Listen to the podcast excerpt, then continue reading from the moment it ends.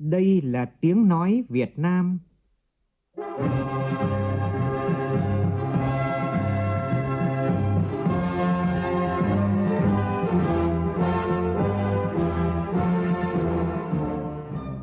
là tiếng nói Việt Nam, phát thanh từ Hà Nội, thủ đô nước Cộng hòa xã hội chủ nghĩa Việt Nam.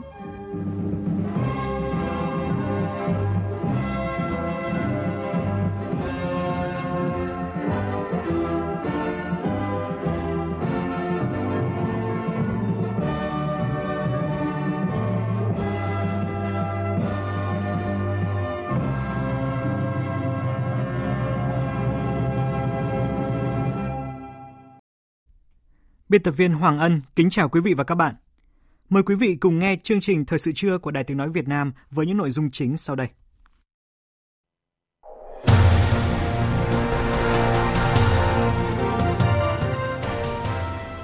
Hội nghị lần thứ 3 Ban chấp hành Trung ương Đảng khóa 13 khai mạc trọng thể sáng nay dưới sự chủ trì của Tổng Bí thư Nguyễn Phú Trọng.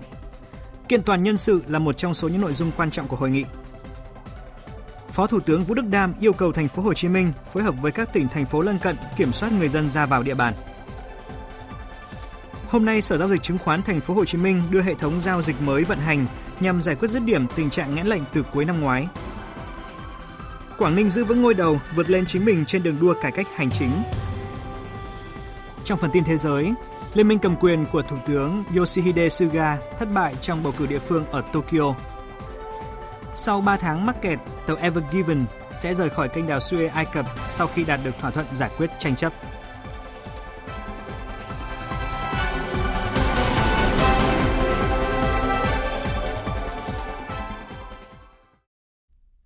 Bây giờ là nội dung chi tiết.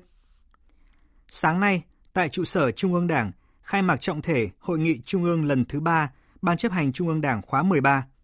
Phát biểu khai mạc hội nghị, Tổng Bí thư Nguyễn Phú Trọng nhấn mạnh, Hội nghị Trung ương lần này tập trung nghiên cứu, thảo luận, quyết định nhiều vấn đề rất cơ bản và hệ trọng liên quan đến việc lãnh đạo, chỉ đạo hoàn thành thắng lợi mục tiêu, nhiệm vụ phát triển kinh tế xã hội, xây dựng Đảng và hệ thống chính trị trong sạch, vững mạnh toàn diện, xây dựng nhà nước pháp quyền xã hội chủ nghĩa của nhân dân, do nhân dân và vì nhân dân trong nhiệm kỳ khóa 13. Phản ánh của phóng viên Việt Cường. Hội nghị Trung ương 3 diễn ra trong không khí cả nước đang hân hoan, phấn khởi trước những thành công rực rỡ của Đại hội đại biểu toàn quốc lần thứ 13 của Đảng, cũng như những kết quả rất tốt đẹp của cuộc bầu cử đại biểu Quốc hội khóa 15 và Hội đồng Nhân dân các cấp nhiệm kỳ 2021-2026.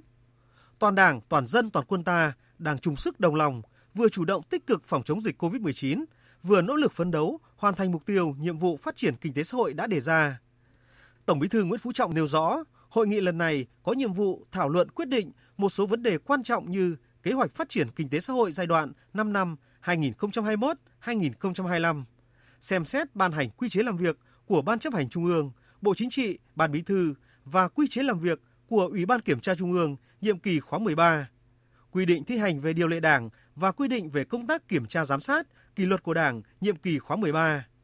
Tiếp tục kiện toàn nhân sự các chức danh lãnh đạo của các cơ quan nhà nước nhiệm kỳ Quốc hội khóa 15 để Quốc hội bầu hoặc phê chuẩn tại kỳ họp thứ nhất Quốc hội khóa 15 sắp tới và một số vấn đề quan trọng khác. Về kế hoạch phát triển kinh tế xã hội 5 năm 2021-2025, Tổng Bí thư Nguyễn Phú Trọng cho biết, Đại hội lần thứ 13 của Đảng đã nhất trí cao đề ra chiến lược phát triển kinh tế xã hội 10 năm 2021-2030 và phương hướng nhiệm vụ phát triển kinh tế xã hội 5 năm 2021-2025.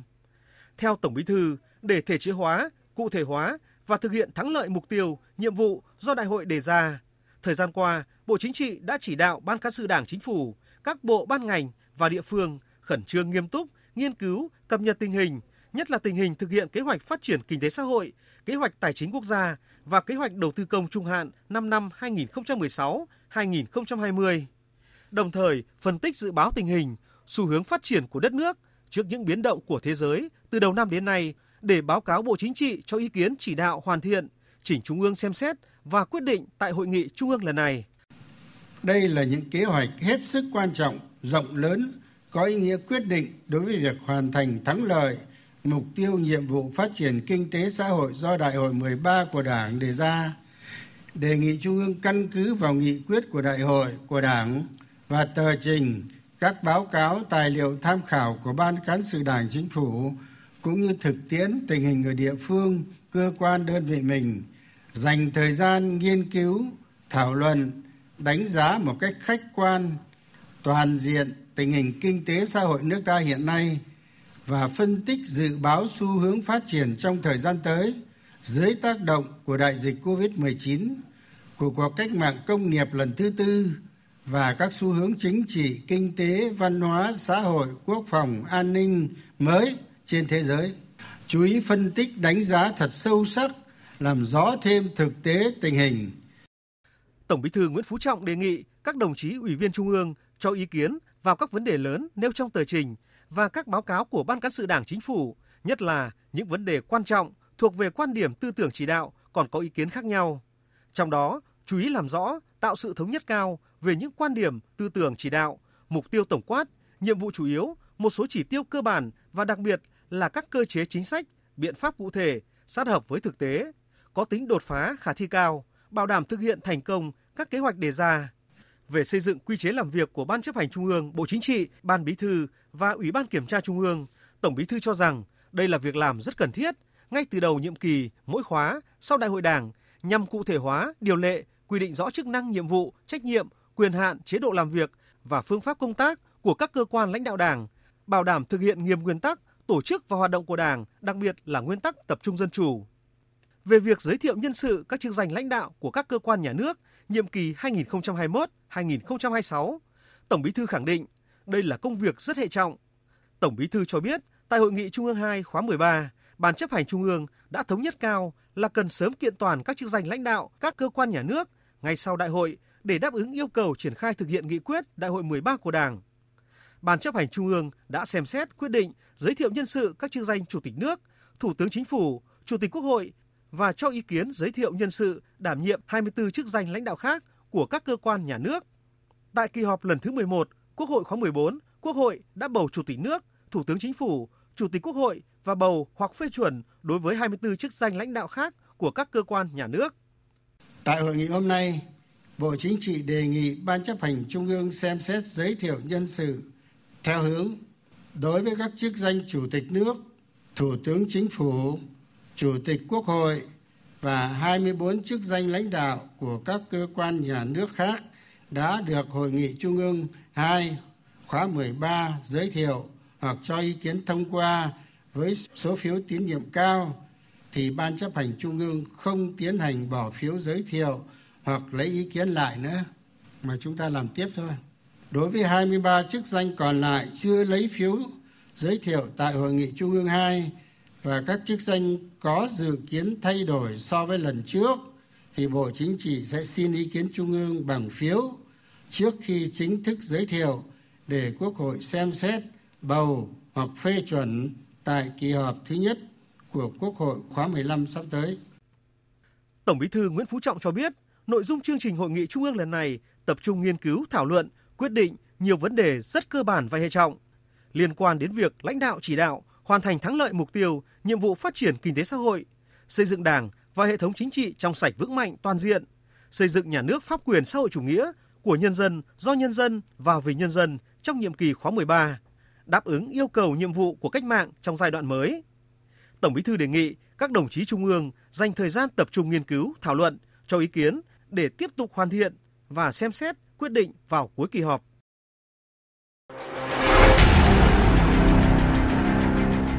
Đẩy lùi COVID-19, bảo vệ mình là bảo vệ cộng đồng.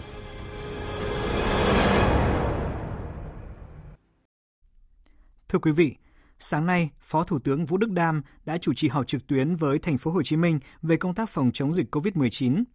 Tham dự tại đầu cầu thành phố Hồ Chí Minh có Ủy viên Bộ Chính trị, Bí thư Thành ủy Nguyễn Văn Nên. Phản ánh của phóng viên Phương Thoa. Tại thành phố Hồ Chí Minh, từ 6 giờ ngày 4 tháng 7 đến 6 giờ sáng nay, ghi nhận 711 trường hợp mắc COVID-19, trong đó 169 trường hợp tầm soát trong bệnh viện, 12 trường hợp tầm soát trong cộng đồng, còn lại trong các khu cách ly phong tỏa. Thành phố Hồ Chí Minh đang thực hiện nghiêm các chỉ thị giãn cách phong tỏa nhằm giảm nhanh sự phát tán dịch trong cộng đồng. Phó Chủ tịch Ủy ban nhân dân thành phố Hồ Chí Minh Dương Anh Đức cho biết. Việc à, điều tra dịch tễ, truy vết nhanh các trường hợp F0 và chuyển cách ly tập trung F1 thì sẽ phải được thực hiện trong thời gian rất là gần và hiện nay ngành y tế đặt ra cái mục tiêu trong vòng 1 giờ khi phát hiện F0 thì phải truy vết các F1 xong. Việc thực hiện lặp lại các xét nghiệm để mà tiếp tục loại bỏ các nguồn lây trong cộng đồng triển khai cái việc uh, xét nghiệm lặp lại cứ mỗi từ 1 đến tối đa là 3 ngày một lần ở những khu có nguy cơ cao. Theo Thứ trưởng Bộ Y tế Nguyễn Trường Sơn, trước tình hình dịch COVID-19 diễn biến phức tạp, chính quyền thành phố cần tăng cường kiểm soát dịch bệnh tại nơi tập trung công nhân lao động ở các khu công nghiệp của thành phố Hồ Chí Minh. Sau khi đã thành lập và tập huấn cho hơn 100 tổ kiểm tra công tác phòng chống dịch, đề nghị thành phố cho các tổ kiểm tra triển khai nhiệm vụ nhằm đảm bảo công tác phòng chống dịch tại các khu công nghiệp. Thứ trưởng Nguyễn Trường Sơn nêu ý kiến. Chúng ta cũng đã thống nhất được cái phương án là cách ly tại nhà và cách ly ờ, 14 cộng 14 ngày đối với cả F1 thì ờ, chúng tôi cũng rất mong muốn là thành phố sớm triển khai cái này để cho chúng ta có thể là giảm bớt cái gánh nặng của khu cách ly thành ờ, của thành phố. Cũng vốn đã là rất là là khó khăn rồi.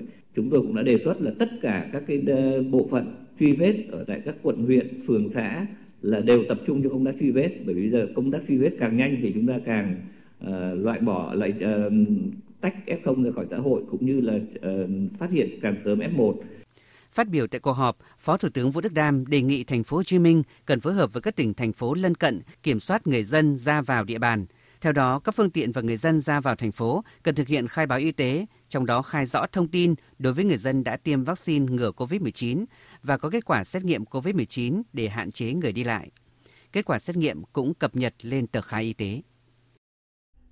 Sáng nay, ông Nguyễn Văn Định, Giám đốc Trung tâm Kiểm soát Bệnh tật tỉnh Nghệ An cho biết, từ 19 giờ tối qua cho đến 7 giờ sáng nay, Nghệ An phát hiện một ca dương tính mới. Trường hợp này là F1 và đã được cách ly từ trước.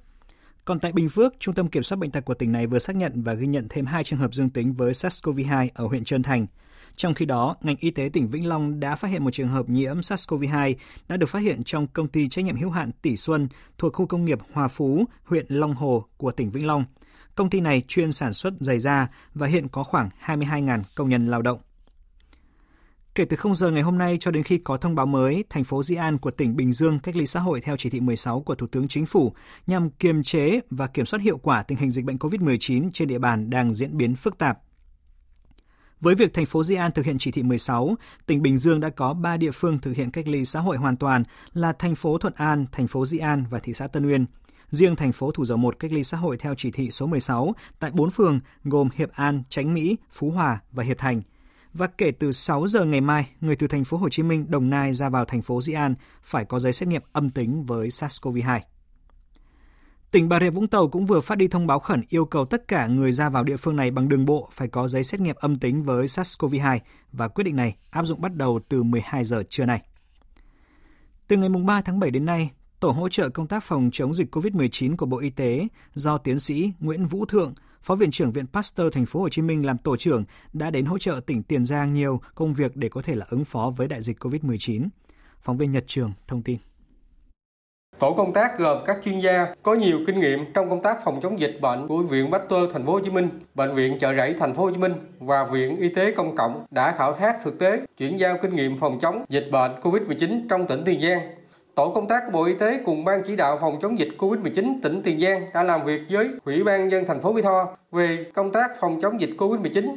Đây là một trong những địa phương có dịch bệnh COVID-19 bùng phát mạnh ở tỉnh Tiền Giang với hơn 70 trường hợp F0, hơn 250 trường hợp F1.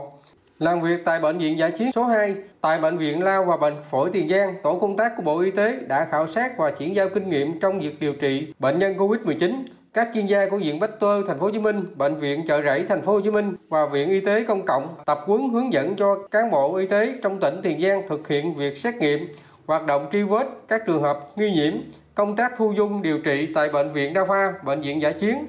Sau các buổi làm việc khảo sát trực tiếp, tổ công tác của Bộ Y tế sẽ phân tích thực trạng và đưa ra những khuyến nghị cho Tiền Giang về phòng chống dịch COVID-19 trong thời gian tới. Thưa quý vị, những ngày qua, trên mạng xã hội xuất hiện rất nhiều status, bài viết, bình luận gây tranh cãi về chuyện 300 sinh viên ngành y của tỉnh Hải Dương tình nguyện và hỗ trợ thành phố Hồ Chí Minh chống dịch COVID-19. Trong đó có một số ý kiến chê bai bỡn cợt hoặc là có những bình luận tiêu cực. Tuy nhiên, trong bối cảnh thành phố Hồ Chí Minh vẫn đang căng mình để phòng chống dịch thì bất cứ sự đóng góp từ vật chất đến tinh thần, đặc biệt là con người là hết sức chân quý. Phóng viên Hà Khánh và Trịnh Giang thường trú tại thành phố Hồ Chí Minh có bài phản ánh. Theo Chủ tịch Ủy ban nhân dân quận Gò Vấp Nguyễn Tý Dũng, tuy có những khó khăn bước đầu ngoài ý muốn như nguồn cung ứng vật tư chưa đến kịp, nguồn nhân lực đến từ nhiều nơi nên chưa có sự phối hợp ăn ý, nhưng các vấn đề đã nhanh chóng được giải quyết. Sự có mặt và giúp đỡ của các bạn sinh viên trường Đại học Kỹ thuật Y tế Hải Dương là hết sức đáng trân quý. Chúng tôi cảm ơn và rất ủng hộ tinh thần này. Thầy Nguyễn Đình Hoàng, trưởng đoàn hỗ trợ trường Đại học Kỹ thuật Y tế Hải Dương cho biết, đoàn hơn 300 người của trường vào thành phố Hồ Chí Minh với một nhiệm vụ quan trọng duy nhất là góp phần nhỏ để cùng thành phố Hồ Chí Minh đẩy lùi dịch bệnh. Vì thế, mặc dù thời gian qua có những vấn đề phát sinh, những ý kiến trái chiều trên mạng xã hội, nhưng không làm các thành viên trong đoàn nao núng. Dù có một số ý kiến phản ánh trên mạng xã hội, tuy nhiên, rõ ràng việc hơn 300 con người tự nguyện đi vào tâm dịch để góp sức cho cuộc chiến chống lại đại dịch Covid-19 đang diễn biến hết sức phức tạp tại thành phố Hồ Chí Minh là điều rất đáng hoan nghênh và người dân thành phố hết sức trân trọng tình cảm này. Anh Hồng Phúc, ngụ quận Bình Thạnh cho biết, Dịch Covid-19 tại thành phố Hồ Chí Minh đang rất phức tạp, lực lượng y tế cũng như là à, lực lượng tuyến đầu phòng chống dịch đang căng mình truy vết các F0 thì ngay lúc này mọi sự hỗ trợ đều rất cần thiết. Theo mình nghĩ thì các bạn sinh viên trường Y Hải Dương họ xuất phát từ vùng điểm nóng của dịch trước đây như là Bắc Giang, Hải Dương thì họ cũng có thể mang được những cái kinh nghiệm của mình để góp phần kiểm soát và phòng chống dịch Covid-19 tại thành phố Hồ Chí Minh.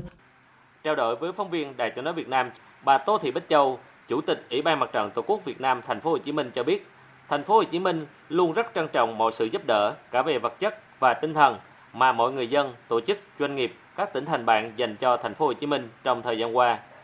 Với việc thành phố Hồ Chí Minh có sự tăng cường của 300 bạn sinh viên trường Đại học Kỹ thuật Y tế Hải Dương, bà Tô Thị Bích Châu cho hay đây là sự vào cuộc rất kịp thời và đầy ý nghĩa và cho biết bản thân bà khi mới nghe thông tin này thôi cũng đã thấy rất ấm áp và hạnh phúc. Theo bà Tô Thị Bích Châu, lúc đầu công tác chuẩn bị đón tiếp và phân công công việc có thể chưa hợp lý, kịp thời, nhưng trong bối cảnh chống dịch như chống giặc hiện nay thì đây là sự tăng cường vô cùng ý nghĩa và người dân thành phố rất trân trọng tình cảm này. Vì vậy, có thể một vài ý kiến này nọ, nhưng đó không phải là suy nghĩ của những người dân thành phố mang tên Bác. Họ đã dũng cảm đi vào tâm dịch để mà họ giúp mình thì trước hết là mình phải hoan nghênh và mình phải cảm ơn nữa. Cái việc họ đổ quân nhanh quá mình chuẩn bị không kịp thì nhiều khi nó có lọt sọt. Nhưng mà đó đâu phải là chuyện lớn. Thì trước sau gì nó cũng sẽ có sự thống nhất thôi. Tinh thần mới là quan trọng.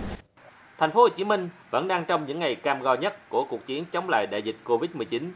Những đóng góp cả về vật chất, tinh thần, đặc biệt là con người như trong thời gian qua là hết sức có ý nghĩa. Không chỉ là chia sẻ công việc, góp phần giúp cho các hoạt động truy vết khống chế dịch của thành phố được triển khai nhanh hơn, mà đặc biệt là những hoạt động này đã cổ vũ, động viên tinh thần rất lớn cho người dân thành phố Hồ Chí Minh, nhất là ở những điểm nóng. Với sự quyết tâm đồng lòng của các cấp chính quyền, nhân dân thành phố và sự chung sức đồng lòng của người dân cả nước, chắc chắn thành phố Hồ Chí Minh sẽ nhanh chóng chiến thắng dịch bệnh. Thưa quý vị, xin được thông tin thêm rằng là đoàn sinh viên của tỉnh Hải Dương đã từng tham gia 3 đợt chống dịch, gồm đợt dịch ở chính quê nhà, rồi sau đó là Bắc Giang và Bắc Ninh. Và mỗi lần các em sinh viên đi thì hơn một tháng cho đến gần 2 tháng. Các sinh viên đều rất nhiệt huyết. Thầy Ngụy Đình Hoàn, trưởng đoàn hỗ trợ của trường Đại học Kỹ thuật à, Y tế Hải Dương khẳng định rằng là cả đoàn đang rất bình tĩnh, tập trung công việc với tinh thần cao nhất để góp phần nhỏ bé cùng thành phố Hồ Chí Minh vượt qua giai đoạn khó khăn hiện nay. Thời sự tin cậy, hấp dẫn. Chương trình Thời sự trưa của Đài Tiếng Nói Việt Nam xin tiếp tục với những tin đáng chú ý khác. Theo thông tin từ Sở Giáo dục và Đào tạo Hà Nội, hôm nay Sở tổ chức họp xét duyệt điểm chuẩn trúng tuyển bổ sung vào lớp 10 trung học phổ thông năm học 2021-2022 và sẽ công bố ngay cho các thí sinh được biết. Nhận định sơ bộ với tỷ lệ 98,8% số hồ sơ đã xác nhận nhập học trực tuyến thành công theo hình thức trực tuyến tại cổng thông tin tuyển sinh của Sở, thì số trường có tuyển sinh bổ sung vào lớp 10 là không nhiều. Bắt đầu từ ngày hôm nay, Sở Giao dịch Chứng khoán Thành phố Hồ Chí Minh đưa hệ thống giao dịch mới do công ty FPT cung cấp vào vận hành. Hệ thống mới đặt mục tiêu năng lực từ 3 cho đến 5 triệu lệnh mỗi ngày và bỏ cơ chế phân bổ. 73 công ty chứng khoán thành viên đã kết nối thành công với hệ thống mới vào sáng nay và sau khi phiên giao dịch bắt đầu, hệ thống đã khớp lệnh thành công. Sáng nay, chính quyền huyện Công Trò của Gia Rai đã huy động nhân lực để hỗ trợ người dân sửa chữa hàng chục ngôi nhà bị tốc mái do ảnh hưởng của cơn rông lốc xảy ra vào chiều qua. Trong khi đó, đêm qua và dạng sáng nay, nhiều khu vực trong tỉnh Lào Cai và Lai Châu đã xuất hiện mưa vừa mưa to gây ngập úng. Sau đây là ghi nhận của phóng viên An Kiên, cơ quan thường trú khu vực Tây Bắc tại Lào Cai. Mưa lớn tập trung chủ yếu tại xã Quang Kim với lượng 54,6 mm và khu vực thị trấn của huyện Bát Sát với lượng 66,6 mm. Lớn nhất ghi nhận tại phường Nam Cường, thành phố Lào Cai với lượng mưa 117 mm. Do mưa lớn cục bộ trong thời gian ngắn đã gây ngập úng nhiều nơi, nhất là những khu vực trũng, hệ thống thoát nước không đảm bảo.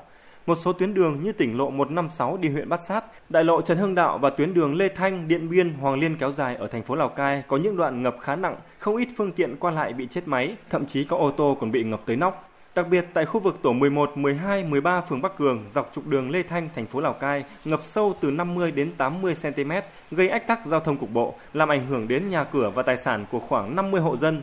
Ngay sau khi ngập úng xảy ra, các lực lượng tại chỗ đã có mặt tập trung cùng người dân khắc phục thiệt hại, dọn dẹp vệ sinh nhà cửa, đường xá. Trước khi đến với phần tin quốc tế, bây giờ chúng tôi xin chuyển đến quý vị những thông tin thời tiết. Thưa quý vị và các bạn, bắt đầu một tuần làm việc mới với thông tin về thời tiết trưa nay đáng quan tâm. Đó là ngay lúc này thì khu vực miền Bắc với thủ đô Hà Nội thì đang có mưa rào và rông. Ngày hôm nay cường độ nắng ở các khu vực miền Bắc sẽ chỉ còn xảy ra cục bộ và nhiệt độ giảm hẳn so với ngày hôm qua chỉ còn từ 29 đến 33 độ. Trong khi đó, tại miền Trung, tình hình nắng nóng và nắng nóng gai gắt vẫn tiếp tục kéo dài hôm nay và một vài ngày sau nữa. Và suốt một dọc ven biển từ Thanh Hóa đến Phú Yên, nắng nóng với mức nhiệt 37-38 độ vào trưa chiều nay. Tuy nhiên, đây vẫn chưa phải là vùng nắng gắt nhất bởi vì các huyện vùng núi phía Tây nhiệt độ thậm chí còn lên tới trên 39 độ. Trong khi đó, tình hình khô hạn thiếu nước xảy ra cục bộ tại các tỉnh Quảng Trị đến Ninh Thuận. Hai khu vực Tây Nguyên và Nam Bộ, trưa chiều nay trời khá nóng, chiều tối và đêm khả năng xảy ra mưa rông cục bộ.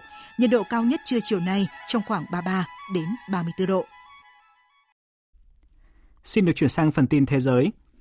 Người dân Mỹ vừa đón ngày quốc khánh lần thứ 245 với nhiều hoạt động được tổ chức trên khắp đất nước, cho thấy COVID-19 đang dần được kiểm soát nhờ chương trình tiêm phòng nhanh chóng và rộng rãi tại nước này. Phóng viên Phạm Huân đưa tin từ Mỹ. Người dân Mỹ đã đón quốc khánh lần thứ 245 với nhiều hoạt động được tổ chức rộng khắp trên cả nước, bao gồm bắn pháo hoa, diễu hành, các hoạt động vui chơi và giải trí ngoài trời. Mặc dù Mỹ vẫn đứng đầu thế giới về số ca nhiễm và tử vong do COVID-19, dịch bệnh đã dần được kiểm soát tại nước này khi số ca nhiễm mới, nhập viện và tử vong giảm đáng kể trong thời gian qua. Tính tới thời điểm hiện tại, 58% người trưởng thành ở Mỹ đã được tiêm phòng đầy đủ và gần 67% người Mỹ trưởng thành đã được tiêm ít nhất một mũi vaccine COVID-19, gần với mục tiêu 70% mà Tổng thống Joe Biden đã đặt ra cho thời điểm trước ngày Quốc khánh. Tổng thống Joe Biden đã tổ chức buổi lễ kỷ niệm Quốc khánh tại Nhà Trắng với sự tham gia của 1.000 khách mời, bao gồm gia đình các quân nhân và những người ở tuyến đầu ứng phó với COVID-19.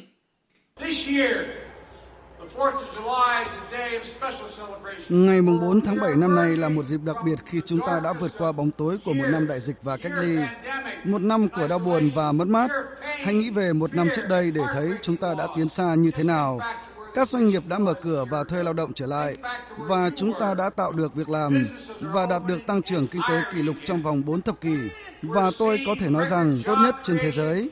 Ngày hôm nay, toàn bộ nước Mỹ có thể tự tin nói rằng chúng ta đã cùng nhau trở lại. Chúng ta đã tiến gần tới lúc có thể tuyên bố độc lập khỏi virus chết chóc, mặc dù cuộc chiến chống COVID-19 vẫn chưa kết thúc và chúng ta vẫn còn nhiều việc phải làm.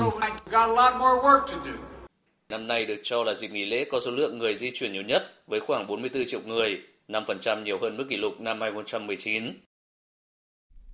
Cơ quan quản lý kênh đào Suez của Ai Cập thông báo đã đạt được một thỏa thuận về việc trả tự do cho con tàu Ever Given bị mắc cạn vào tháng 3 vừa qua. Như vậy là sau 3 tháng mắc kẹt, tàu này sẽ tiếp tục hành trình sau khi thỏa thuận tranh chấp được ký trong 2 ngày tới. Phóng viên Tuấn Nguyễn từ Ai Cập đưa tin. Các nguồn tin chính thức của cơ quan quản lý kênh đào Suez cho biết, cơ quan này và chủ sở hữu của con tàu Ever Given đã đồng ý về việc ký thỏa thuận giải quyết tranh chấp vào ngày thứ Tư, mùng 7 tháng 7 tới. Buổi lễ ký kết thỏa thuận giải quyết tranh chấp giữa hai bên sẽ có sự tham gia của Trung tướng Osama Rabi, người đứng đầu cơ quan quản lý kênh đào Suez, đại diện công ty sở hữu con tàu cùng một số đại sứ và đối tác quốc tế. Chương trình buổi lễ sẽ bao gồm việc quay cảnh con tàu chở hàng Ever Given rời đi. Sau đó chính quyền sẽ tổ chức một buổi họp báo để công bố về thỏa thuận. Trước đó, Tòa án Kinh tế Ismailia đã quyết định hoãn xem xét vụ việc liên quan đến con tàu sang tuần sau. Quyết định này được đưa ra dựa theo yêu cầu của cơ quan quản lý kinh đào Suez và công ty sở hữu tàu để tạo cơ hội cho hai bên hoàn tất các thủ tục giải quyết tranh chấp và chuẩn bị ký kết thỏa thuận. Tàu Ever Given thuộc sở hữu của một công ty Nhật Bản bị mắc cạn 6 ngày tại kênh đào Suez vào cuối tháng 3 vừa qua đã gây cản trở đối với hàng trăm tàu qua lại và làm gián đoạn hoạt động vận tải thương mại toàn cầu. Tại Nhật Bản, Đảng Dân Chủ Tự Do của Thủ tướng Suga Yoshihide và các đảng trong Liên minh cầm quyền đã không giành được đa số ghế trong cuộc bầu cử địa phương ở thủ đô Tokyo vừa diễn ra. Đảng Dân Chủ Tự Do chỉ giành được 33 ghế trong tổng số 127 ghế tại cơ quan lập pháp Tokyo. Bất chấp việc Kometo, đảng trong liên minh cầm quyền của Thủ tướng Suga giành thêm được 23 ghế, nâng tổng số ghế mà Liên minh Dân Chủ Tự Do Kometo giành được lên 56 ghế. Số ghế mà hai đảng này cộng lại cũng chưa đủ 64 ghế cần thiết để chiếm thế đa số trong cơ quan lập pháp tại Tokyo. Cuộc bầu cử địa phương ở Tokyo lần này được xem là phép thử về sự ủng hộ của cử tri đối với Đảng Dân Chủ Tự Do trước thềm tổng tuyển cử diễn ra tại Nhật Bản vào cuối năm nay. Kết quả bầu cử này được cho là sẽ gia tăng áp lực đối với Tổng thống Suga khi mà nhiệm kỳ Xin lỗi quý vị và các bạn, à, sẽ gia tăng áp lực đối với Thủ tướng Suga khi mà nhiệm kỳ Chủ tịch Đảng Dân Chủ Tự Do của ông sẽ hết hạn vào tháng 9 tới đây. Xin chuyển sang các tin liên quan đến tình hình dịch COVID-19. Thưa quý vị, biến thể Delta của SARS-CoV-2 đang khiến cho dịch COVID-19 tại Pháp có thể bùng trở lại ngay trong mùa hè này. Phóng viên Huỳnh Điệp, cơ quan thường trú Đài tiếng nói Việt Nam tại Pháp đưa tin. Đến nay, Pháp đã tiêm chủng cho gần 34 triệu người. Tuy nhiên, từ nhiều ngày qua, chính phủ nước này tích cực vận động người dân tiêm chủng vaccine ngừa COVID-19 trong bối cảnh lượng người đi tiêm chủng liều thứ nhất đã giảm rõ rệt. Cùng với tình trạng này, tốc độ lây lan của biến thể Delta của virus SARS-CoV-2 đang khiến cho nước Pháp phải đối mặt với nguy cơ tái bùng phát dịch sớm hơn dự kiến. Bộ trưởng Y tế Pháp ông Olivier Véran cho biết. So với tuần trước, mỗi ngày virus đã tăng từ 30 đến 40%. Có nghĩa là chúng ta đang thấy virus lây lan ở mức thấp, nhưng chúng ta chưa dập tắt hoàn toàn được dịch bệnh và dịch có thể tái bùng phát tương đối nhanh. Trong khi đó, theo ông Benoit Enbut, Tổng Giám đốc Cơ quan Y tế vùng Nouvelle Aquitaine, tất cả những người không tiêm chủng sẽ sớm bị nhiễm biến thể Delta. Những người không tiêm chủng sẽ bị nhiễm biến thể này ngay cả khi trước đó đã từng nhiễm một biến thể khác. Mỗi người này sẽ lây nhiễm cho trung bình 6 người khác. Khi đã được tiêm chủng, hoặc chúng ta không nhiễm virus, hoặc chúng ta có thể nhiễm biến thể Delta. Nhưng trong tình huống này, mỗi người chỉ lây nhiễm cho trung bình dưới một người. Tiêm chủng đang là vấn đề rất được quan tâm ở nước Pháp. Chính phủ nước này dự kiến sẽ đề xuất một dự luật yêu cầu toàn bộ đội ngũ nhân viên y tế phải tiêm vaccine một cách bắt buộc ngay từ tháng 9 tới. Thưa quý vị, biến thể Delta xuất hiện lần đầu tiên tại Ấn Độ đang lan tới 98 quốc gia và đặt thế giới vào trong giai đoạn nguy hiểm. Không chỉ có tốc độ lây lan nhanh, biến thể này còn được cho là làm giảm tác dụng của vaccine ngừa COVID-19. Các quốc gia ngay lập tức điều chỉnh kế hoạch tiêm vaccine bao gồm tiêm chéo các loại vaccine, khuyến cáo tiêm liều thứ ba đối với người có hệ miễn dịch yếu để đối phó hiệu quả với biến thể mới. Biên tập viên Phạm Hà thông tin. Với sự xuất hiện của biến thể Delta, hàng loạt các quốc gia từ châu Âu đến châu Mỹ có nguy cơ đối mặt với làn sóng lây nhiễm mới, đảo ngược mọi kế hoạch dập dịch hơn một năm qua. Tổng giám đốc Tổ chức Y tế Thế giới Tedros Adhanom Ghebreyesus tuyên bố Chúng ta lại đang chứng kiến sự quá tải của các bệnh viện tại những quốc gia có tỷ lệ tiêm chủng thấp. Biến chủng Delta rất nguy hiểm và đang tiếp tục phát triển và đột biến, đòi hỏi phải được đánh giá liên tục và điều chỉnh trong kế hoạch phản ứng sức khỏe cộng đồng. Điều đáng lo ngại là không chỉ lây lan nhanh, biến thể này còn được cho là giảm hiệu quả của vaccine ngừa COVID-19. Vì vậy, một chiến lược tiêm vaccine mới đang được các nước đẩy nhanh để đối phó hiệu quả với biến thể mới. Theo các nhà khoa học, việc tiêm hai loại vaccine khác nhau có thể tạo ra phản ứng miễn dịch mạnh hơn do vaccine kích thích các khu vực khác nhau của hệ thống miễn dịch. Không chỉ kết hợp hai hãng vaccine khác nhau mà còn phối hợp hai vaccine với công nghệ bào chế khác nhau. Bộ Y tế Đức đang lên kế hoạch kết hợp mũi đầu tiên của vaccine AstraZeneca với mũi thứ hai của thế hệ vaccine công nghệ mRNA như của BioNTech, Pfizer hoặc Moderna. Bộ trưởng Y tế Đức Jens Spahn nhấn mạnh. Điều quan trọng là nước Đức có đủ nguồn lực để thực hiện mục tiêu này. Trước tiên, chúng ta có đủ vaccine công nghệ mRNA để thực hiện theo khuyến nghị. Có thể chưa diễn ra ngay lập tức ở mọi nơi, nhưng có thể sớm đưa vào kế hoạch triển khai. Còn bây giờ chúng tôi xin được chuyển đến quý vị những thông tin mới nhất về tình hình dịch COVID-19 tại nước ta từ Bộ Y tế. Theo thông tin từ Bộ Y tế, từ 6 giờ đến 12 giờ ngày hôm nay, nước ta có 247 ca mắc mới, trong đó thành phố Hồ Chí Minh có 196 ca, Bình Dương có 17 ca, Long An có 13 ca, Phú Yên có 6 ca, Bắc Giang có 4 ca, Vĩnh Long có 3 ca, Đồng Tháp có 3 ca, Quảng Ngãi có 2 ca, Hà Tĩnh cũng có 2 ca và Bắc Ninh có 1 ca.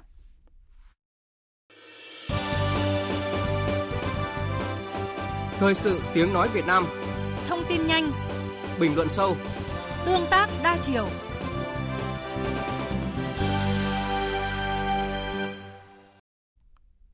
Thưa quý vị, Quảng Ninh là tỉnh đầu tiên đưa mục tiêu hàng năm giữ vững vị trí nhóm đầu về các chỉ số bao gồm chỉ số năng lực cạnh tranh cấp tỉnh PCI, chỉ số cải cách hành chính PA Index, chỉ số hài lòng về sự phục vụ hành chính CPAS và chỉ số hiệu quả quản trị và hành chính công cấp tỉnh PAPI vào văn kiện Đại hội Đảng bộ tỉnh. Năm 2020 là năm đầu tiên tỉnh Quảng Ninh dẫn đầu trên cả bốn bảng xếp hạng các chỉ số vừa nêu. Mặc dù đang giữ vững ngôi đầu về năng lực cạnh tranh, cải cách hành chính, nhưng đích đến của Quảng Ninh vẫn là vượt lên chính mình, tận dụng dư địa, hướng đến nền hành chính phục vụ tốt nhất cho người dân, doanh nghiệp. Trường Giang, phóng viên Đài tiếng nói Việt Nam khu vực Đông Bắc có bài viết ghi nhận những nỗ lực này ngay sau đây. 4 năm liên tiếp đứng đầu bảng xếp hạng chỉ số năng lực cạnh tranh cấp tỉnh PCI và chỉ số cải cách hành chính PI Index. Lần thứ hai liên tiếp dẫn đầu chỉ số hài lòng của người dân, tổ chức đối với sự phục vụ của cơ quan hành chính nhà nước CPAS. Lần đầu tiên giành quán quân chỉ số hiệu quả quản trị và hành chính công PAPI, Quảng Ninh đã không còn là một hiện tượng. Theo đánh giá của các chuyên gia, địa phương này đã thực sự chứng minh được vị thế của mình trong việc trở thành một địa bàn năng động, hiệu quả và thân thiện nhờ những đột phá trong nhiều mô hình và chương trình cải cách, phá bỏ tư duy nhiệm kỳ qua nhiều năm nỗ lực. Tuy vậy, như khẳng định của lãnh đạo tỉnh Quảng Ninh, cải cách hành chính chỉ có điểm bắt đầu, không có điểm kết thúc. Những chiếc vương miện cũng là thách thức để Quảng Ninh không ngừng cải thiện chính mình. Như PCI, tổng điểm 75,09 vẫn còn một khoảng cách dài tới điểm tuyệt đối, nhiều chỉ số thành phần vẫn còn ở mức thấp. Ông Trần Như Long, Giám đốc Sở Tài nguyên và Môi trường tỉnh Quảng Ninh thừa nhận, nhiều chỉ tiêu trong cải thiện chỉ số tiếp cận đất đai vẫn chưa đạt được mục tiêu đề ra. Theo ý kiến của các doanh nghiệp, thủ tục hành chính về đất đai vẫn là vấn đề phiền hà hàng đầu, đòi hỏi đơn vị phải có sự nhìn nhận và nỗ lực cải thiện bằng nhiều giải pháp cụ thể. Chúng tôi thấy rằng còn 5 cái điểm nghẽn lớn mà cần phải khắc phục tham mưu cho tỉnh cùng với các sở ngành à, đảm bảo những cái đồ án quy hoạch nó có chất lượng, có tầm nhìn lâu dài và ổn định và phù hợp với thực tiễn. Các doanh nghiệp thì cũng rất băn khoăn về cái việc tiến độ giải phóng mặt bằng của các dự án. Chúng tôi sẽ thường xuyên phối hợp với các địa phương để tháo gỡ kịp thời các cơ chế chính sách làm sao mà đẩy nhanh tiến độ giải phóng mặt bằng và làm sao tốt nhất công khai minh bạch cái quá trình xây dựng giá và người dân có thể yên tâm giao đất. Tính minh bạch, cạnh tranh bình đẳng và tính năng động cũng là những chỉ số Quảng Ninh cần cải thiện. Ông Đậu Anh Tuấn, trưởng ban pháp chế Phòng Thương mại và Công nghiệp Việt Nam VCCI, giám đốc dự án PCI cho rằng tỷ lệ doanh nghiệp cho rằng là ờ, mặc dù chính sách là tốt nhưng thực thi của các sở ngành và địa phương chưa tốt vẫn còn cao 64% doanh nghiệp. Chính vì vậy mà cái không gian thay đổi đối với Quảng Ninh theo tôi vẫn còn rất là lớn. Và cái chương trình kế hoạch mà Quảng Ninh có đề ra thì đang tập trung vào nâng cao chất lượng thực thi. Theo tôi đây là một hướng rất là phù hợp và nó sẽ giải quyết những cái điểm gốc rễ của môi trường đầu tư kinh doanh của tỉnh nhà thời gian tới. Năm 2020, Quảng Ninh là tỉnh đầu tiên đưa mục tiêu hàng năm giữ vững vị trí nhóm đầu về các chỉ số PCI, PA Index, CPAS và PAPI vào văn kiện Đại hội Đảng bộ tỉnh lần thứ 15. Ngay sau đó là nghị quyết về đẩy mạnh cải cách hành chính, cải thiện môi trường đầu tư kinh doanh, nâng cao năng lực cạnh tranh cấp tỉnh giai đoạn 2021-2025, định hướng đến năm 2030. Nền tảng cho các mục tiêu này không chỉ là các giải pháp về công nghệ mà chìa khóa chính là yếu tố con người. Gắn trách nhiệm người đứng đầu, truyền lừa cải cách tới nhận thức và hành động của mỗi cán bộ công chức, viên chức. Quảng Ninh đã xây dựng các bộ chỉ số tương đương về nâng cao năng lực cạnh tranh, đo lường cải cách hành chính, quản trị công như DDCI, PI Index, DGI, CPAS, ICT Index ở cấp sở ban ngành địa phương trong tỉnh, tạo cuộc đua tranh ngay từ cấp cơ sở. Bà Lê Ngọc Hân, Giám đốc Sở Thông tin Truyền thông tỉnh Quảng Ninh khẳng định. Việc xây dựng ra một cái bộ công cụ dưới dạng hình thức như là KPI để đánh giá, để đo lường, định lượng cụ thể như vậy, tôi nghĩ rằng đây không phải là áp lực, chính là động lực để căn cứ vào đó có được đánh giá một cách chính xác, nhận diện cách toàn diện, có được các cái giải pháp kịp thời khắc phục các cái tồn tại hạn chế. Qua đây thì cũng cho thấy rằng là cần phải có sự phối hợp tốt hơn giữa các sở ban ngành địa phương, sát sao của người đứng đầu luôn là bám sát vào với lại tình hình. Sau mỗi kỳ công bố báo cáo bảng xếp hạng các chỉ số, Quảng Ninh đều tổ chức hội nghị phân tích chuyên sâu và tìm các giải pháp cải thiện chất lượng trong các năm sau. Hơn nữa, như nhận định của Chủ tịch Phòng Thương mại và Công nghiệp Việt Nam VCCI Vũ Tiến Lộc, những thành quả cải cách của Quảng Ninh không chỉ có vai trò riêng cho tỉnh mà còn có tác dụng dẫn dắt, hỗ trợ cho tiến trình cải cách của các địa phương trong cả nước. Trong cuộc đua tranh các chỉ số, Theo Bí thư tỉnh ủy Quảng Ninh Nguyễn Xuân Ký, mục tiêu của tỉnh không phải là giành ngôi vị đứng đầu, điểm số cao, mà quan trọng nhất là xây dựng hình ảnh địa phương đi đầu đổi mới sáng tạo, xây dựng văn hóa cam kết, đồng hành, văn hóa thực thi của chính quyền địa phương các cấp trong việc đưa chủ trương chính sách của Đảng, pháp luật của nhà nước vào thực tiễn, đánh thức tiềm năng lợi thế của tỉnh. Những chỉ số ấy sẽ là thương hiệu của Quảng Ninh, không chỉ ở cấp tỉnh mà ở tầm quốc gia. Xin chuyển sang một vấn đề quốc tế đang được dư luận quan tâm. Thưa quý thính giả, ngày 1 tháng 7 vừa qua, hòn đảo du lịch Phuket nổi tiếng của Thái Lan bắt đầu mở cửa trở lại đón những vị khách đầu tiên sau hơn một năm đóng cửa. Chương trình thử nghiệm có tên là Hộp cát Phuket là nỗ lực của chính quyền Thái Lan nhằm từng bước khôi phục ngành du lịch đang phải gánh chịu hậu quả nặng nề do đại dịch COVID-19. Nếu thử nghiệm thành công, Thái Lan sẽ từng bước nhân rộng mô hình sang các địa điểm du lịch nổi tiếng khác. Mô hình này của Thái Lan có gì đặc biệt và liệu bước đi này có mang lại kết quả như kỳ vọng trong bối cảnh tình hình dịch bệnh vẫn đang diễn biến phức tạp tại quốc gia Đông Nam Á này? Biên tập viên Phương Hoa sẽ thông tin cụ thể cùng quý vị ngay sau đây. Thưa quý vị, thưa các bạn, ngày 1 tháng 7 vừa qua, hàng trăm du khách nước ngoài được chứng nhận tiêm phòng vaccine ngừa COVID-19 đã trở thành những du khách lần đầu tiên quay trở lại các sân gôn bãi biển trên hòn đảo nghỉ dưỡng Phuket của Thái Lan. Theo kế hoạch có tên là hộp cát Phuket, khách du lịch nước ngoài đã được tiêm phòng COVID-19 sẽ không mất thời gian kiểm dịch hay cách ly mà có thể tự do di chuyển tham quan trên đảo. Bày tỏ vui mừng khi trở thành những vị khách đầu tiên quay trở lại Phuket, bà Angela Smith chia sẻ. Thực sự khá buồn vì đã 18 tháng rồi chúng tôi không thể đến đây. Tất nhiên chúng tôi vẫn còn những lựa chọn khác cho những kỳ nghỉ của mình, nhưng chúng tôi rất muốn đến Phuket. Vì vậy chúng tôi đã chờ đến ngày này rất lâu rồi. Trong khi đó, chị Hadas Emily, du khách từ Israel chia sẻ về những bước kiểm duyệt khắt khe để đến được Phuket lần này. Uh, để có được giấy chứng nhận đầu vào của Thái Lan là khá khó khăn. Ý tôi là chúng tôi sẽ phải đáp ứng khá nhiều yêu cầu về giấy tờ, chứng nhận y tế. Um, Nhưng chúng tôi hiểu là cần phải như vậy và chúng tôi rất vui khi bây giờ đã có mặt ở đây rồi. Vâng thưa quý vị, chính phủ Thái Lan cho biết đã có hơn 400 vị khách nước ngoài đến Phuket ngay trong ngày đầu tiên mở cửa trở lại, trong đó có các vị khách từ Israel, các tiểu vương quốc Ả Rập Thống Nhất UAE, Qatar hay Singapore. Rõ ràng là để triển khai chiến lược được đánh giá là khá mạo hiểm này, chính quyền Thái Lan đã phải có những bước chuẩn bị kỹ lưỡng. Bây giờ thì phóng viên Quang Trung, thường trú Đài tiếng nói Việt Nam tại Bangkok, Thái Lan sẽ làm rõ cùng quý vị. Xin chào anh Quang Trung ạ. Vâng, xin chào chị Phương Hoa và thính giả của Đài tiếng nói Việt Nam. Thưa anh, để có thể triển khai một cách an toàn kế hoạch mở cửa trở lại đón khách du lịch thì à, chương trình Hộp Cát phu kẹt đã quy định những cái biện pháp nghiêm ngặt như thế nào với du khách quốc tế cũng như là tập huấn cho người dân trên đảo ra sao thưa anh ạ? Để có thể tham gia chương trình Hộp Cát phu kẹt thì du khách cần phải tiêm chủng đầy đủ trước 14 ngày, có bảo hiểm y tế trị giá tối thiểu 100.000 đô la Mỹ và có giấy chứng nhận âm tính với COVID-19. Ngoài ra thì du khách cũng sẽ phải ở lại hòn đảo này trong vòng 14 ngày, cài các ứng dụng theo dõi sau khi hết cái quãng thời gian 14 ngày thì họ mới được đi tới các cái địa điểm khác tại Thái Lan. Để thực hiện cái mô hình này thì kể từ tháng 5 vừa qua thì chính phủ Thái Lan đã xác định dồn vaccine cho Phuket để tiêm chủng cho 70% dân số cũng như là 100% số người làm trong ngành du lịch để có thể đạt được miễn dịch cộng đồng. Dân số hòn đảo này rơi vào khoảng 1 triệu người, vậy nên trong 2 tháng vừa qua, Thái Lan đã phải sử dụng khoảng 1,4 triệu liều vaccine để có thể mở cửa trở lại Phuket. Người dân thì cũng được đào tạo kỹ lưỡng các cái biện pháp chống dịch như là đeo khẩu trang, giữ khoảng cách, xét nghiệm và xử lý tình huống nếu gặp sự cố. Sau 5 ngày thực hiện chương trình thì tổng cộng đã có hơn 1.500 du khách tới với Phuket. Đây là con số không lớn nhưng thật sự rất đáng khích lệ trong cái thời điểm hiện tại. À, tuy nhiên có ý kiến cho rằng là quyết tâm này của Thái Lan là khá mạo hiểm và thậm chí còn đánh cược giữa khôi phục kinh tế và đảm bảo an toàn cho người dân. Vậy uh, dư luận nước này phản ứng ra sao về chương trình này thưa anh ạ? À, vâng thưa chị, đúng là có rất nhiều ý kiến phản đối cái mô hình này, nhất là trong hoàn cảnh Thái Lan, vẫn đang phải oàn mình để chống dịch. Hiện tại thì mỗi ngày ở Thái Lan có khoảng 6.000 ca nhiễm mới và hệ thống y tế của nước này đã rơi vào tình trạng quá tải nghiêm trọng trong thời gian dài. Không những vậy thì số người chết do dịch COVID-19 cũng tăng lên hàng ngày, khiến cho mô hình mở cửa trở lại càng vấp phải nhiều sự phản đối. Ngoài việc mở cửa trở lại Phuket thì Thái Lan còn đặt mục tiêu sẽ mở cửa trở lại đất nước trong vòng 120 ngày tới. Tuy nhiên, à, theo một cuộc khảo sát do Viện Quản lý Phát triển Quốc gia thì đa số người được hỏi đều không đồng tình với việc mở cửa trở lại. Trong đó đặc biệt có tới 52,5% số người cho biết là họ sẽ không chấp nhận bất cứ một rủi ro nào và chính phủ phải hoàn toàn chịu trách nhiệm. À, song Thủ tướng Prayut chan vẫn rất quyết tâm về kế hoạch. Ông đã tới Phuket để đón những du khách đầu tiên, đồng thời khẳng định phải chấp nhận rủi ro để mở cửa trở lại. Vâng, cảm ơn anh Quang Trung với những thông tin vừa rồi.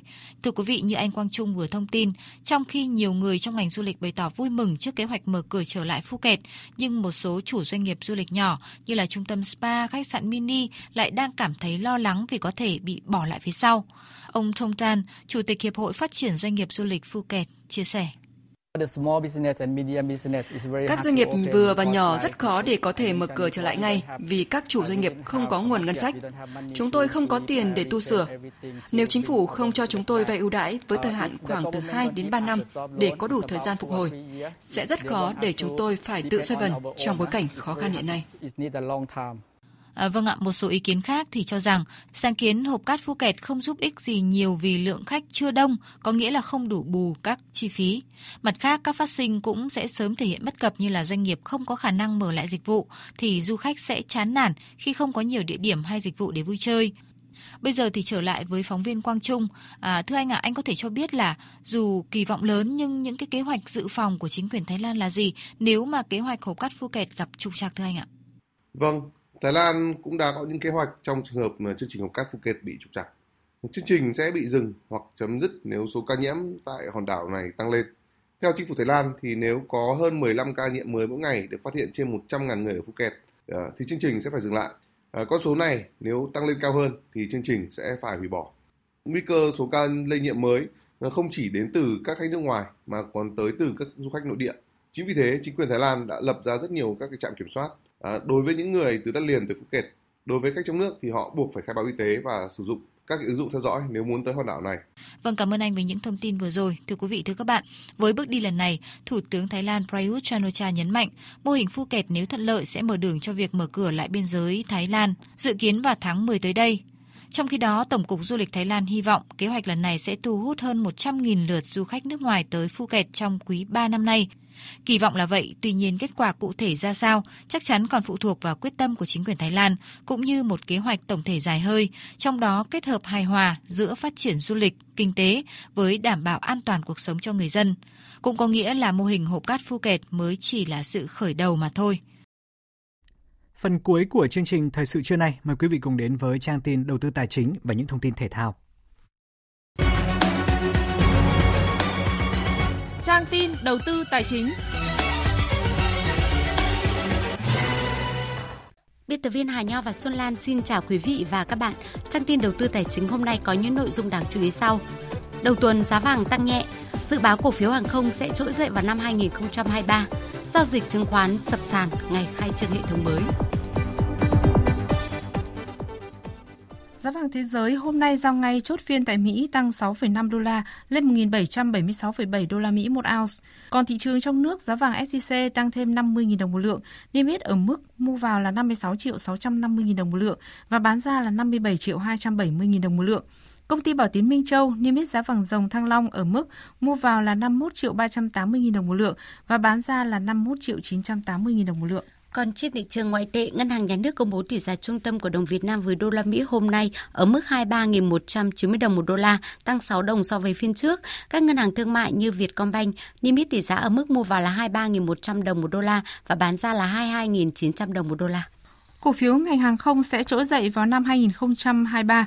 Theo Hiệp hội Hàng không Quốc tế, tổng sản lượng khách sử dụng dịch vụ hàng không ước tính trong năm 2021 sẽ chỉ đạt được trên 50% so với mức trước khi đại dịch diễn ra. Con số này được kỳ vọng sẽ cải thiện lên 88% vào năm 2022 và hồi phục hoàn toàn vào năm 2023. Ứng phó với các khó khăn, các hãng hàng không trong nước đang cắt giảm tối đa các chi phí và đưa nhiều biện pháp như giảm giá dịch vụ để kích cầu du lịch. Trên thị trường chứng khoán, điểm lưu ý là phiên hôm nay là ngày đầu tiên hệ thống mới được đưa vào vận hành. Điều này được kỳ vọng sẽ giúp nhà đầu tư hưng phấn, qua đó giúp thanh khoản cũng như chỉ số tăng mạnh hơn.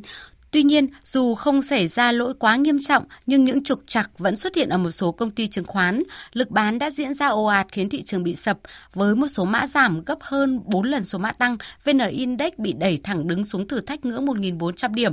Trong đó, nhóm cổ phiếu chứng khoán hạ nhiệt sau những phiên bùng nổ cuối tuần trước.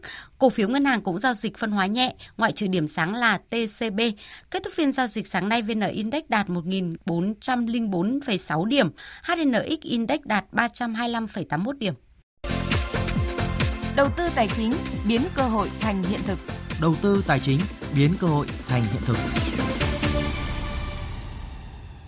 Thưa quý vị và các bạn, hôm nay hệ thống giao dịch mới do Sở giao dịch chứng khoán Thành phố Hồ Chí Minh và công ty trách nhiệm hữu hạn hệ thống thông tin FPT phối hợp xây dựng chính thức vận hành để khắc phục tình trạng nghẽn lệnh. Vậy điểm nhấn của thị trường chứng khoán phiên giao dịch hôm nay và trong tuần mới theo xu hướng nào? Phóng viên Đài Tiếng Nói Việt Nam có cuộc trao đổi với chuyên gia chứng khoán Lê Ngọc Nam, giám đốc phân tích tư vấn đầu tư công ty chứng khoán Tân Việt về nội dung này. Mời quý vị và các bạn cùng theo dõi. Thưa ông, hôm nay là ngày 5 tháng 7 và là ngày chính thức vận hành hệ thống mới tại sàn giao dịch thành phố Hồ Chí Minh. Theo dõi phiên giao dịch sáng nay thì ông nhận thấy thực tế hoạt động của sàn giao dịch thành phố Hồ Chí Minh ra sao ạ? Sáng hôm nay thì tốc độ khớp lệnh tăng lên tương đối là nhiều. Tuy vậy thì chúng ta cũng thấy là có một vài chỉ số VN30 có hiện tượng bị chậm. Vậy thì với thanh khoản hiện tại đến 14.500 tỷ, các mã thông thường ở trên sàn thì khớp lệnh tương đối là ổn. Hy vọng chúng ta sẽ có thanh khoản bùng trong tuần hiện tại. Vì vậy thì có vẻ chỉ số nhân 30 nó vẫn chưa thực sự mờ mượt mà giống như là chúng ta kỳ vọng rằng là hoàn toàn việc chậm trễ sẽ được giải quyết. Vâng, điều này liệu có tạo thêm động lực để kích thích thị trường giao dịch khởi sắc không thưa ông? Chúng ta đã có cả một giai đoạn dài có hiện tượng nghẽn lệnh và rõ ràng rằng là nếu mà hệ thống hoạt động tương đối là chuyên tru thì chắc chắn sẽ tạo điều kiện tốt hơn cho nhà đầu tư và ở trong giai đoạn hiện tại thì chúng ta thấy rằng là có vẻ như thị trường đang phản ứng việc lâu nay chúng ta kỳ vọng nhiều về hệ thống mới Tuy nhiên thì thanh khoản liệu có vượt qua ngưỡng trung bình 32 nghìn tỷ cao nhất ở trong 3 đến 4 tuần trước đây à, có xảy ra hay không thì chúng ta cần phải theo dõi tiếp các diễn biến chung của thị trường. Vâng thưa ông, không ít nhà đầu tư lo ngại rằng việc xây dựng và vận hành hệ thống giao dịch mới thì diễn ra trong vòng 100 ngày, trong khi kinh nghiệm của các nước khác thì cho thấy rằng quá trình này phải tính bằng năm. Liệu điều này có ảnh hưởng đến tính chính xác và bền vững không thưa ông? Tôi thấy rằng là chúng ta có hệ thống từ trước đó rồi và đâu đó chúng ta có cải thiện một chút để triển khai một hệ thống mới. Sở giao dịch cùng với FPT đã có một giai đoạn thử nghiệm tương đối là dài. Đầu tiên là đối với các công ty chứng khoán lớn, sau đó là tổng thể chung của thị trường. Do đó thì có vẻ như phải đạt được một mức độ nào đó thì chúng ta mới cải thiện hệ thống mới và hy vọng rằng hệ thống này sẽ hoạt động trơn tru trong những sắp tới. Chúng ta cũng cần phải theo dõi chặt chẽ sự thay đổi thực tế ở trên sàn đất. Nếu như mà thanh khoản chưa thể vượt qua được cái ngưỡng cũ thì chúng ta cũng cần phải lưu ý với một số các cái mã cổ phiếu mà chúng ta nắm giữ như vậy thì nếu như mà thanh khoản mà thực sự đã thay đổi lớn rõ ràng là nó sẽ ủng hộ rất là lớn cho đà tăng tiếp tục của thị trường. Vâng, xin cảm ơn ông.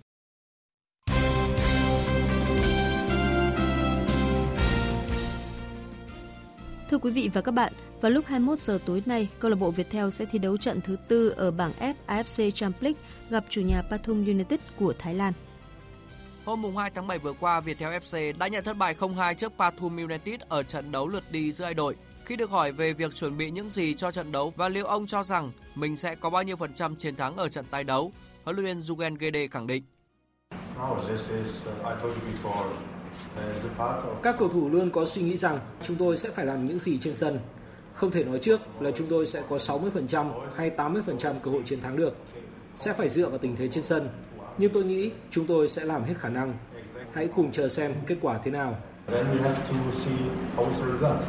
Tham dự cuộc họp báo cùng huấn luyện viên Jugen Kede, cầu thủ Nguyễn Trọng Hoàng cho rằng toàn đội đã tìm ra những phương án tấn công mới.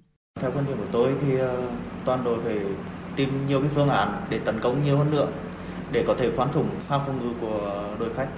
Tại vì trận trước thì ờ, chúng tôi đã ờ, cầm bóng rất là nhiều. Tuy nhiên các bạn hiệp một này có thể ờ, cầm bóng tốt hơn và có nhiều cái nhiều cái cơ hội tuy vậy thì ờ, chúng tôi cần phải cố gắng nhiều hơn nữa tìm ra nhiều cái phương án để có thể ghi đi bàn Hôm qua, nữ võ sĩ Nguyễn Thị Tâm đã chính thức nhận suất tham dự Olympic Tokyo ở hạng cân dưới 51 kg. Nữ võ sĩ số 1 Việt Nam không thể lấy suất thông qua các giải đấu tuyển chọn, nhưng với việc tích lũy được thứ hạng cao, cùng sự rút lui của võ sĩ số 1 hạng cân này là Park Min Choi của Cộng hòa Dân chủ Nhân dân Triều Tiên, nên Nguyễn Thị Tâm được trao vé tham dự Olympic Tokyo. Trước đó một ngày, vận động viên Nguyễn Thị Thanh Thủy được Liên đoàn Judo Quốc tế báo tin vui được vé tham dự Olympic Tokyo. Giống như Nguyễn Thị Tâm ở môn boxing, Thanh Thủy đoạt vé dự Olympic Tokyo nhờ một vận động viên của Cộng hòa Dân chủ Nhân dân Triều Tiên rút lui.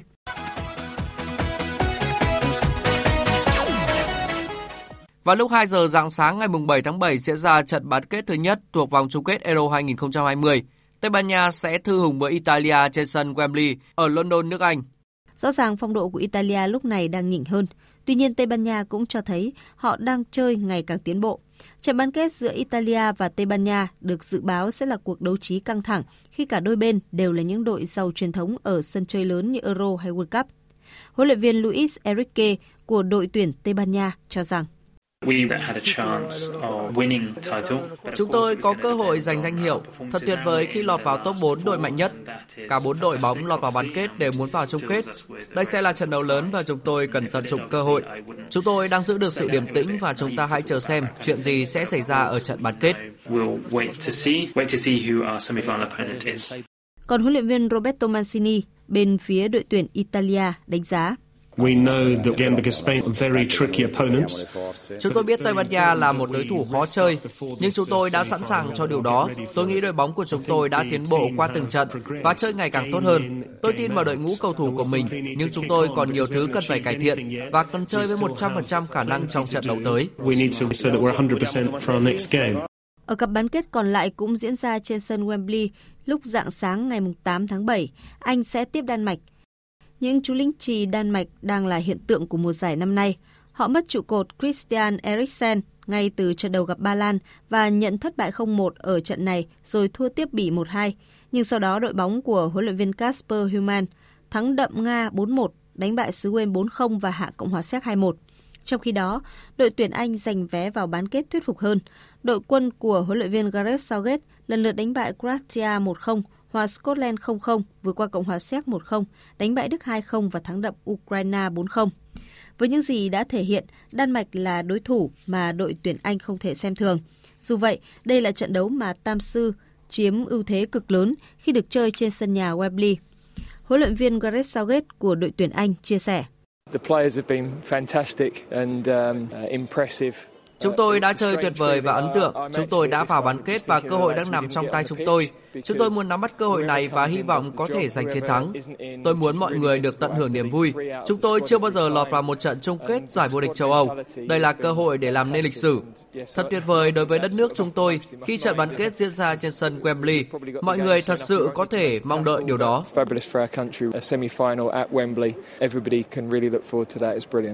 Trong quá khứ, Anh và Đan Mạch từng 26 lần đối đầu nhau. Anh giành 14 chiến thắng, còn Đan Mạch thắng 7 trận và hai đội bất phân thắng bại trong 5 trận. Nếu như đội tuyển Anh chưa một lần lọt vào một trận chung kết Euro, thì Đan Mạch từng vô địch giải đấu này vào năm 1992 tổ chức ở Thụy Điển. Năm đó, Đan Mạch tham dự sự kiện với tư cách đội thay thế cho Nam Tư và họ đánh bại đội tuyển Đức 2-0 trong trận chung kết. Dự báo thời tiết Phía Tây Bắc Bộ chiều có mưa rào và rải rác có rông, cục bộ có mưa vừa mưa to, đêm có mưa vừa mưa to, có nơi mưa rất to và rải rác có rông, gió nhẹ. Trong mưa rông có khả năng xảy ra lốc xét, mưa đá và gió giật mạnh, nhiệt độ từ 24 đến 34 độ. Phía Đông Bắc Bộ chiều có mưa rào và rông rải rác, đêm có mưa rào và rải rác có rông, cục bộ có mưa vừa mưa to. Riêng vùng núi có mưa vừa mưa to, có nơi mưa rất to, gió Đông Nam cấp 2, cấp 3, nhiệt độ từ 25 đến 34 độ. Khu vực từ Thanh Hóa đến Thừa Thiên Huế, chiều nắng nóng có nơi nắng nóng gai gắt, chiều tối và đêm có mưa rào và rông vài nơi, gió Tây Nam cấp 2, cấp 3, nhiệt độ từ 26 đến 37 độ. Khu vực từ Đà Nẵng đến Bình Thuận, chiều có mưa rào và rông vài nơi, chiều tối và đêm có mưa rào và rông rải rác, gió Tây Nam cấp 2, cấp 3, nhiệt độ từ 25 đến 33 độ. Tây Nguyên có mưa rào và rông vài nơi, riêng chiều tối và tối có mưa rào và rải rác có rông, cục bộ có mưa vừa, mưa to, gió Tây Nam cấp 3, nhiệt độ từ 20 đến 31 độ. Nam Bộ có mưa rào và rông vài nơi, riêng chiều tối và tối có mưa rào và rải rác có rông, cục bộ có mưa vừa, mưa to, gió Tây Nam cấp 3, nhiệt độ từ 25 đến 33 độ. Khu vực Hà Nội, chiều có lúc có mưa rào và rông, đêm có mưa rào và rông rải rác, cục bộ có mưa vừa, mưa to, gió Nam đến Đông Nam cấp 2, cấp 3, nhiệt độ từ 26 đến 33 độ. Dự báo thời tiết biển, Bắc và Nam Vịnh Bắc Bộ có mưa rào và rông vài nơi, gió Đông Nam cấp 4. Vùng biển từ Quảng Trị đến Quảng Ngãi có mưa rào và rông vài nơi, riêng phía Nam có mưa rào và rông rải rác. Trong mưa rông có khả năng xảy ra lốc xoáy và gió giật mạnh, gió nhẹ. Vùng biển từ Bình Định đến Ninh Thuận và từ Cà Mau đến Kiên Giang có mưa rào và rông rải rác. Trong mưa rông có khả năng xảy ra lốc xoáy và gió giật mạnh, gió Tây Nam cấp 4, cấp 5. Vùng biển từ Bình Thuận đến Cà Mau có mưa rào và rông rải rác. Trong mưa rông có khả năng xảy ra lốc xoáy và gió giật mạnh. Gió Tây Nam cấp 5 có lúc cấp 6, giật cấp 7, cấp 8, biển động. Khu vực Bắc Biển Đông có mưa rào và rông rải rác ở phía Nam. Trong mưa rông có khả năng xảy ra lốc xoáy và gió giật mạnh. Gió mạnh cấp 5, sau tăng lên cấp 6, cấp 7, giật cấp 9, biển động mạnh. Khu vực giữa Biển Đông có mưa rào và rông. Trong mưa rông có khả năng xảy ra lốc xoáy và gió giật mạnh. Gió Tây Nam cấp 4, cấp 5. Riêng vùng biển phía Đông có gió mạnh cấp 5, sau tăng lên cấp 6, giật cấp 8. Khu vực Nam Biển Đông và khu vực quần đảo Trường Sa thuộc tỉnh Khánh Hòa có mưa rào và rông rải rác. Trong mưa rông có khả năng xảy ra lốc xoáy và gió giật mạnh, gió Tây Nam cấp 4, cấp 5. Khu vực quần đảo Hoàng Sa thuộc thành phố Đà Nẵng có mưa rào và rông rải rác. Trong mưa rông có khả năng xảy ra lốc xoáy và gió giật mạnh. Gió mạnh cấp 5, sau tăng lên cấp 6, cấp 7, giật cấp 9, biển động mạnh. Vịnh Thái Lan có mưa rào và rông rải rác. Trong mưa rông có khả năng xảy ra lốc xoáy và gió giật mạnh, gió Tây Nam cấp 3, cấp 4. Vừa rồi là những thông tin thời tiết. Bây giờ chúng tôi xin được tóm lược những nội dung chính đã phát trong chương trình.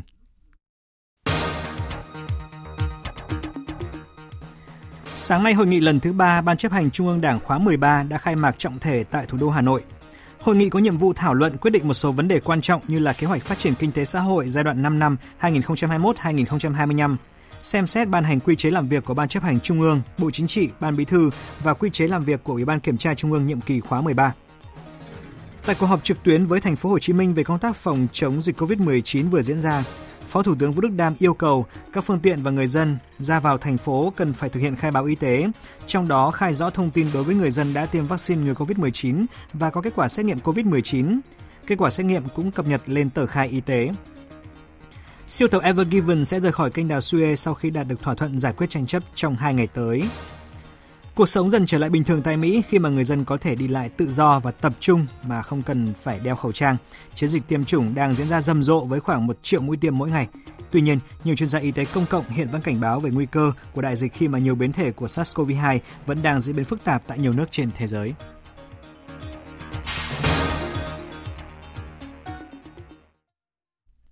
Thời lượng dành cho chương trình Thời sự trưa của Đài Tiếng Nói Việt Nam đến đây đã hết. Chương trình do biên tập viên Hoàng Ân, Thu Hằng, Hằng Nga biên soạn và thực hiện với sự tham gia của kỹ thuật viên Thu Hằng, chịu trách nhiệm nội dung Hoàng Trung Dũng. Xin kính chào tạm biệt và hẹn gặp lại.